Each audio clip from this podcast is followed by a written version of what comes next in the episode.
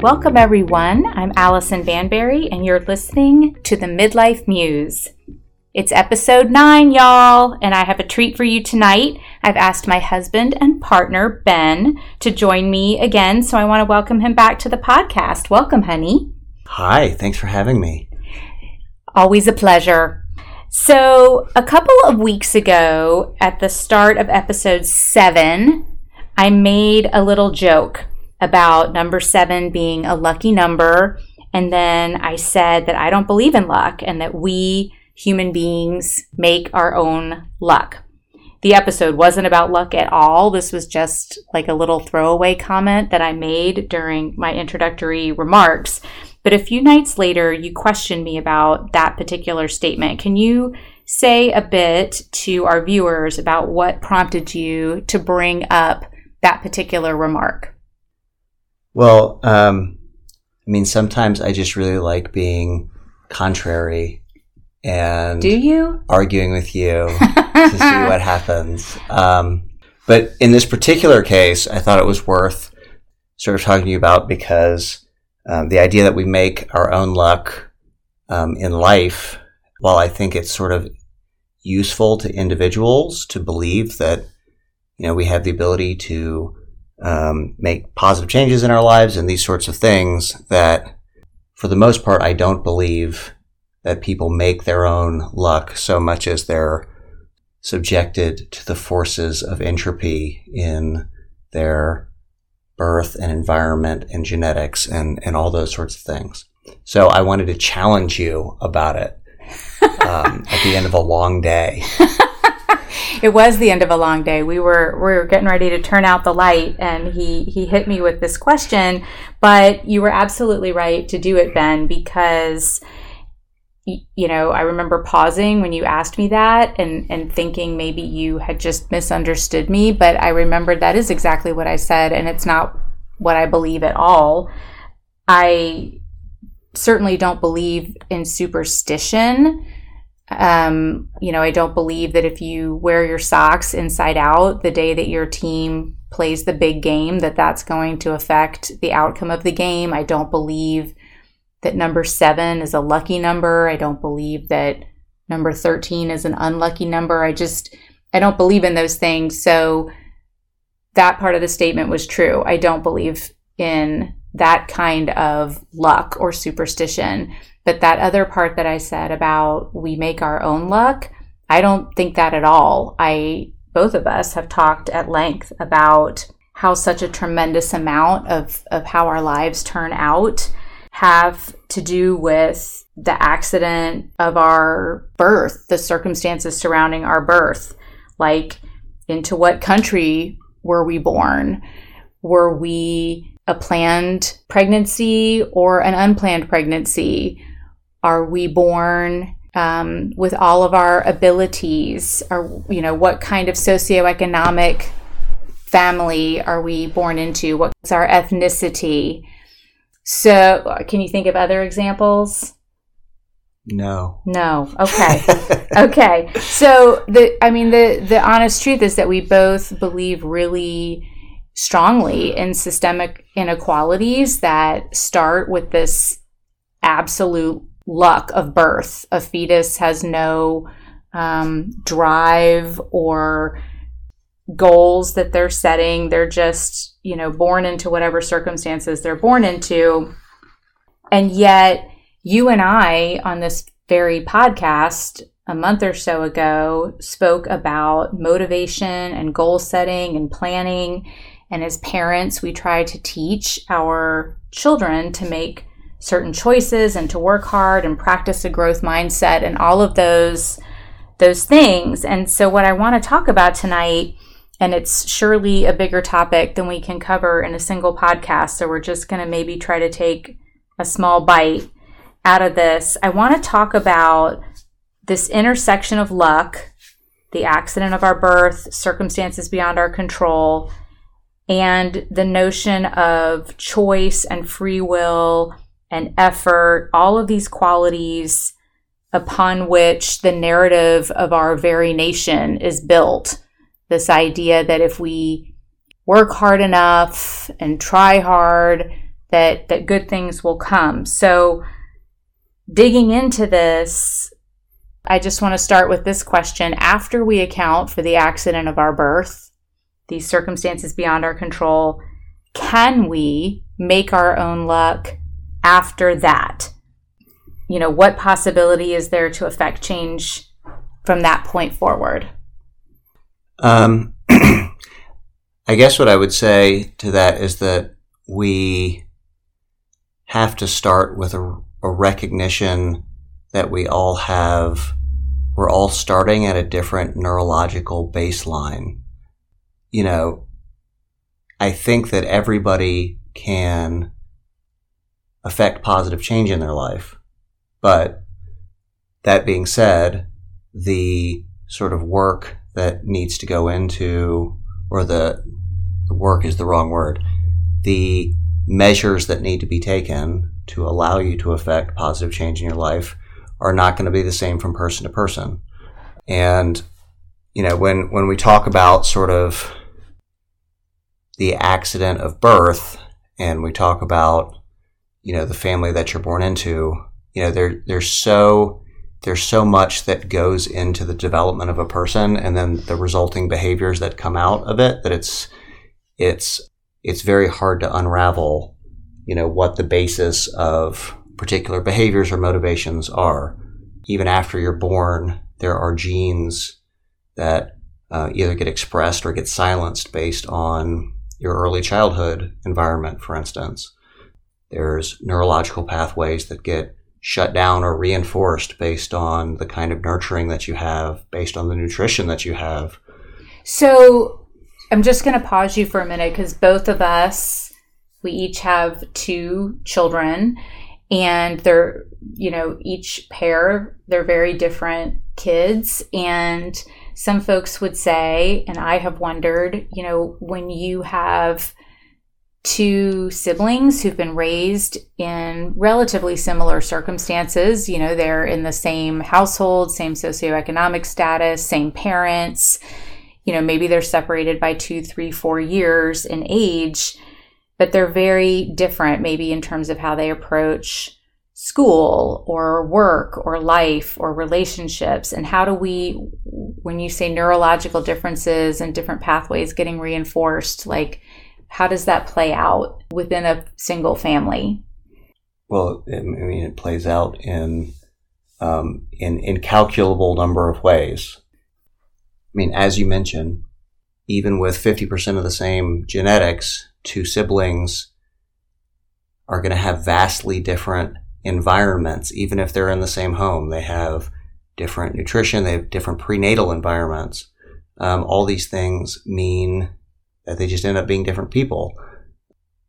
So, as you're saying that, what I'm noticing coming up for me is the the instinct maybe the you know all the messages that surround parenting and this idea I, am remembering a story where one of my children who had just learned about the fight or flight response in school in his wellness class and he then he got into a fight on the playground and I encountered him at the school I worked there and he found me in the hallway and his defense about getting in this fight was that this student had said something to him and he said, you know, my amygdala kicked in and I just couldn't, you know, think straight. And, and it was scientifically a, a sound argument, but I also really strongly want my children to have a sense of responsibility and for managing those kinds of emotions. So as you're talking about different neurological pathways, I can see, I just hear a kid being like, but my neurological pathways aren't the same as Big Brother's neurological pathways. And I don't know that it's right or wrong that I have this feeling that um, I should be able to sort of impose my will on these children. But I know that as a nation and as a culture, we very much act that way that that we should be able to impose our will on our children or make them behave the way we want them to behave well um, i mean i guess my, my question would be has 16 years of imposing your will Nope. caused, caused this person working. to be a different person than, than they are. Um, you know, I think that when there's a behavior that we interpret as a negative behavior, hmm one of the most important things to people is to figure out who's at fault, Yes. who is responsible for this bullshit. Um, and that's a, we'll tell that story in a minute. Go ahead. um, and it, you know it's important that somebody be in the wrong and that somebody have bad behavior and somebody have good behavior in terms of that particular story you know kids the last thing to develop in people is their frontal cortex which is impulse control and doing the harder thing and delayed Mhm. gratification and all that sort of stuff so that's probably more responsible for the lack of ability to control you know yeah. their their response but Can we go back for a minute to this idea of you know when when somebody acts outside of how we think they should act, we we are looking for someone to blame. And I I think that as a society we feel that's important because the flip side is that we also want to be able to point to ourselves when something goes right when we quote unquote succeed, when we achieve, we want to be able to say, that's because of these things that I did. And that's, you know, sometimes, you know, when i made that statement, we make our own luck. That's the, that's the implication of a statement like that. Like if we work hard enough and we, you know, do these things we're going to achieve. And I, the more I've tried to wrap my head around this, the more I just feel like, you know, I don't know if either of those, those conclusions are valid that, you know, we're, that we're affecting either direction, that we're affecting our own success or we're affecting our quote unquote failures. I just wanted to go back to that for a minute. full disclosure. I, mm-hmm. I don't believe, for the most part, I think that people who are quote unquote successful, and studies have shown that people who are successful by our standards give themselves a disproportionate amount of the credit for that then if we can recognize that people neurologically are different on a broad spectrum of human experience, which in turn generates behavior. I mean, I think that if we can have empathy on one end, one of the things that prevents us rather from having empathy on one end for saying this person Mm-hmm. has had so few chances in life Mhm. and I have empathy for that. I think what we're afraid of is losing our own sense of accomplishment Yes. because you know Because if it's not their fault that they failed, how can it be our fault that we're successful. yes? Um, and you know, I I wrote a piece a few years ago um, about a kid that I saw going to the bus stop in Baltimore. I was just really struck by this image, and it stayed with me for a long time. It was a little boy who was in fourth, maybe fourth grade or fifth grade, who was going to the bus stop. He didn't have a parent with him, and you know he's coming out of a row home in Baltimore that is on a street where every other uh, every other property is abandoned, and Boarded up. yeah, um, and it's right in the shadow of these buildings, you know, hundred million dollar buildings that people are rushing in and out of all, all day long.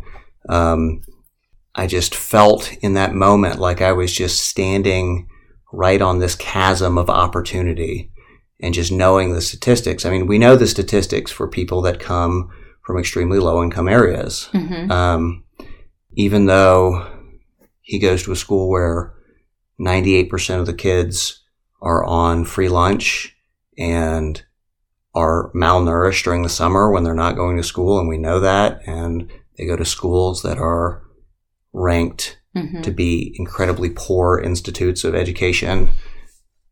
You know, somehow this kid who, when he's in fourth grade, everyone in society can look at and say, this kid is a victim of his circumstances. It's not his fault Mm-hmm. that he doesn't know things. Yeah. What does a nine year old, what control does he have over that situation? At some point, he he crosses some arbitrary threshold.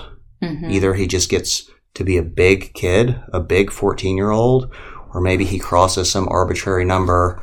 He's becomes 16 or he becomes 18 and people shift in how they perceive him. And he goes from being a child who clearly had no control of his circumstances to being a kid who should have known better, a Mhm. kid who at some point should have made the decision to do the right thing Mm-hmm. and we can take you know if we could take his brain and look at it you would see real physiological differences between his brain and somebody else's brain who hasn't grown up in that environment from prenatal through you know early childhood development to the moment that you're looking at it right now Mm-hmm.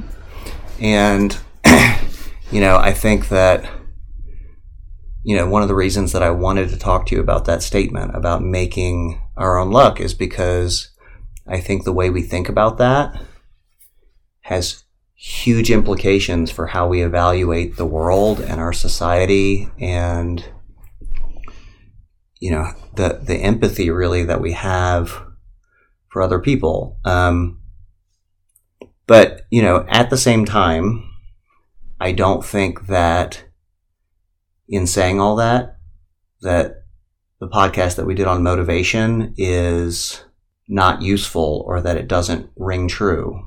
Yeah. And- so how is it how is it useful? Because I believe in everything that we're talking about right now, and I really got a lot out of your thoughts on goal setting.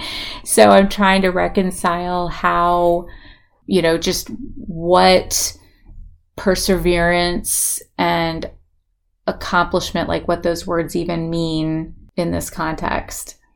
I actually think it ties in really well uh, because the fact that you are the person that you are is exactly the reason why it doesn't work for people to just say a goal and not make the framework ahead of time to make that goal a reality. So when somebody says, you know, I want to exercise more and it's not concrete, you know, because they're the same person they've always been, ultimately that goal almost never comes into into being. You know, I want to exercise more, I want to lose weight, I want to go run a marathon, Mm-hmm. you know, whatever.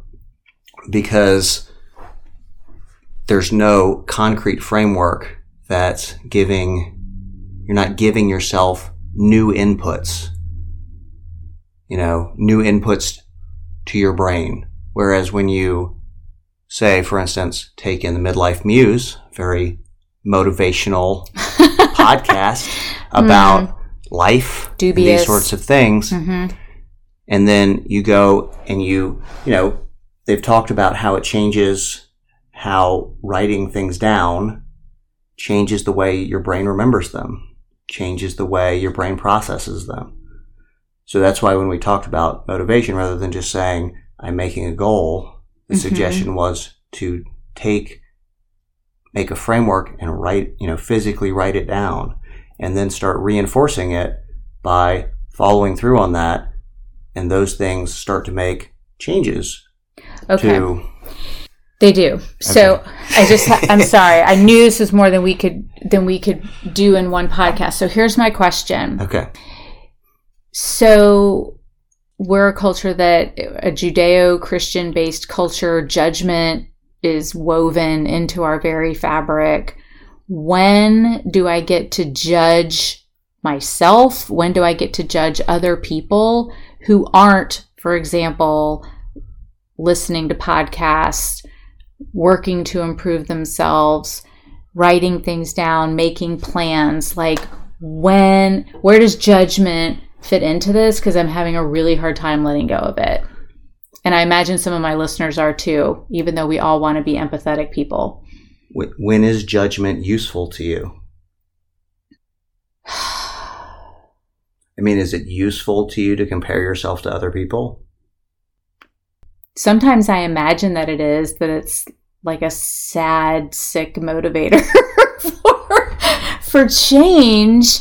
And it definitely isn't helpful, I don't think. It's hard to let go of it to judge other people, right? Do I practice empathy for Donald Trump because he's only who he could ever turn out to be given his upbringing? Well, does, I don't want to have empathy does for him. does getting enraged and turning on your stress response and doing all that stuff in the comfort of your home and making yourself bent out of shape on an evening that you didn't need to be bent out of shape is that useful to you as a person No, and does that change No. donald trump no. i No. mean but theoretically, no. he's making a face at me. theoretically what Nothing. I just go ahead. i think that being hard on yourself and comparing yourself to other people may be a good motivator in the short term hmm but it's consistently, I think, a very poor motivator in the long term to have sort of a negative self image. Somebody who you rarely hear people who have achieved, for instance, some championship get up there and talk to the interviewer, say, you know, how'd you prepare for this? Well, you know, I just, I think I'm a huge piece of shit and I just, I thought that, you know, I'd probably fail and it's a huge surprise that I came out here and won this considering everybody's better than me. People don't, people, pe- Right. people, that's not a helpful long term mindset to have for your goals. You know, and, and what people will say, the, the pushback that I will often have when I talk about this, that's particularly hard to let go of, is well, people have to be responsible for their actions because Yes. look at all the people that do terrible things that we have to hold accountable. And that is true to a certain extent, right? we can't do a whole crime and punishment thing here, but I I'm, I'm with you. Um, That's another podcast. That's another podcast. Yeah. But for all the rage you Mhm. may feel that comes from judging other people and calling them bad people, the outrage that I think we only feel more of as we get on social media. Mhm. I mean, that's, you know, journalism, I don't think used to start from a place of what will people be the most upset about right. and now it does. But we know for for certain that it has health implications to us to be outraged all the time. And what does it do to affect our world? How does it make our lives better? And really, I was thinking about this in the car as I was planning, trying to wrap my head around this subject. What I really truly believe is that everyone wants success, whatever that means to them. It doesn't mean the same thing to everyone, and peace. And they want to, you know, move through this world with ease. That's where everyone starts from. Like you were saying, that fourth grader four year olds, five year olds, six year olds, they want good things for themselves. And so, if at some point in their lives, as teenagers, as young adults, as grown people, if they're not moving in that direction, I think a better use of energy than rage and judgment is curiosity and asking, you know, what happened to that natural I think, basic impulse for peace and success is the only word I can think of. And so it, it, it still feels hard because I to let go of judgment and striving and punishment. I think about smiting my enemies all the time. I know you do. I know you do. Um, so it's hard to let go of, but but but the truth is is what you called me out on, you know, the other night, and that's that you know, each human has such a complicated, complex set of circumstances and how can we possibly judge that or imagine that they quote unquote should be doing something different than what they're doing. yeah. I mean, we still have to, and I, I understand that this is a different podcast and social issues and how they tie into like the neurological basis for human behavior, I could talk about Mhm. for hours and hours. You know, we, we still have a a society that we've we've made rules that people have to that we've decided that people need to stay inside these parameters in order for our society to function. And it's not that because it's it's not that because we take into account people's circumstances that we have to abandon those things or say True. that all behavior is appropriate. But what I would love to see, what I wish we did as a society, is that rather than saying this person is evil, this Mhm. person is bad, that we could we could correct, we could help them correct the things that are hard for them as people Mhm. without having to, you know, condemn them in the process, you know. Well, If- honey, they're in correctional facilities. Yeah. Don't you think a lot of really There's a lot of healthy of correction is good- happening there? well, I do. And in fact, since we have more people in correctional facilities than any other democratic nation on earth, I think we're probably right on the brink of having the most correct people in the whole world since we do so much ultimate correctness. so much correction in Yes. correction corre- correctional facilities that I think any day now we're going to have a whole force of the most correct people. to it's not uh, really funny. fill our it's society with. tragic. no, we have to talk about this a whole nother time. We do. We do. Okay. I think we've probably scrambled some brains, mine included. yours- your eyes are crossing a little They bit. are. They are. And I'm going to have to think more about why this is so hard for me to wrap my head around. And um, we probably need to go ahead and wrap this up for tonight. So I'm just going to, I can't even make sense of it. So I'm going to ask Ben, do you have any closing thoughts? Can you tie this all up in a neat little bow for our listeners? Probably not. Um, Come on. human human behavior is a unfortunately a very messy thing. We always, I think, it, it's nice to want to have easy explanations for why a complex thing happens, um, like any behavior is.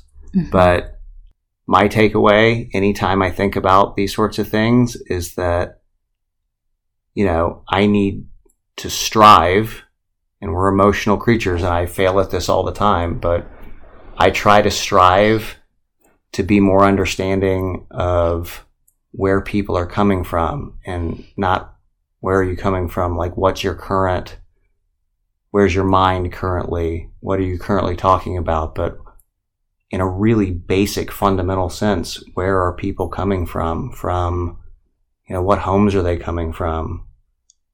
Where were they born? What were their parents like? You know it's it's so much to take into account and I try to give people the benefit of the doubt and have some empathy for all the things that I don't know that go into interacting with people and that go into human behavior.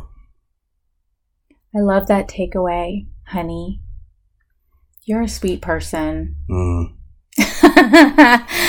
Eh, yeah. So I think maybe just to add on to that, this idea that if you find yourself judging, if I find myself judging someone for not having quote unquote made enough of themselves or put in enough effort or tried hard enough or all those things that we that we really say we value in our culture just you know ask yourself some of these questions and contemplate how much you don't know about what a person is bringing to a situation in that big sense that Ben was just talking about and also just on a given day I was thinking about you know just being at work and how I could be s- sitting next to a colleague and the two of us could put out the exact same amount of emails and see the exact same amount of students in a given day.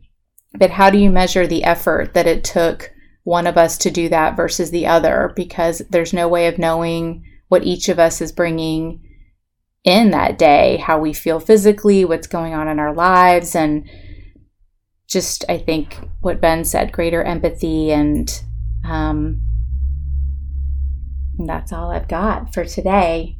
I want to thank y'all so much for listening and thank you, Ben, for helping me to, for challenging me about that statement, which is not at all what I believe, um, and for coming in here today and helping me try to make sense of it.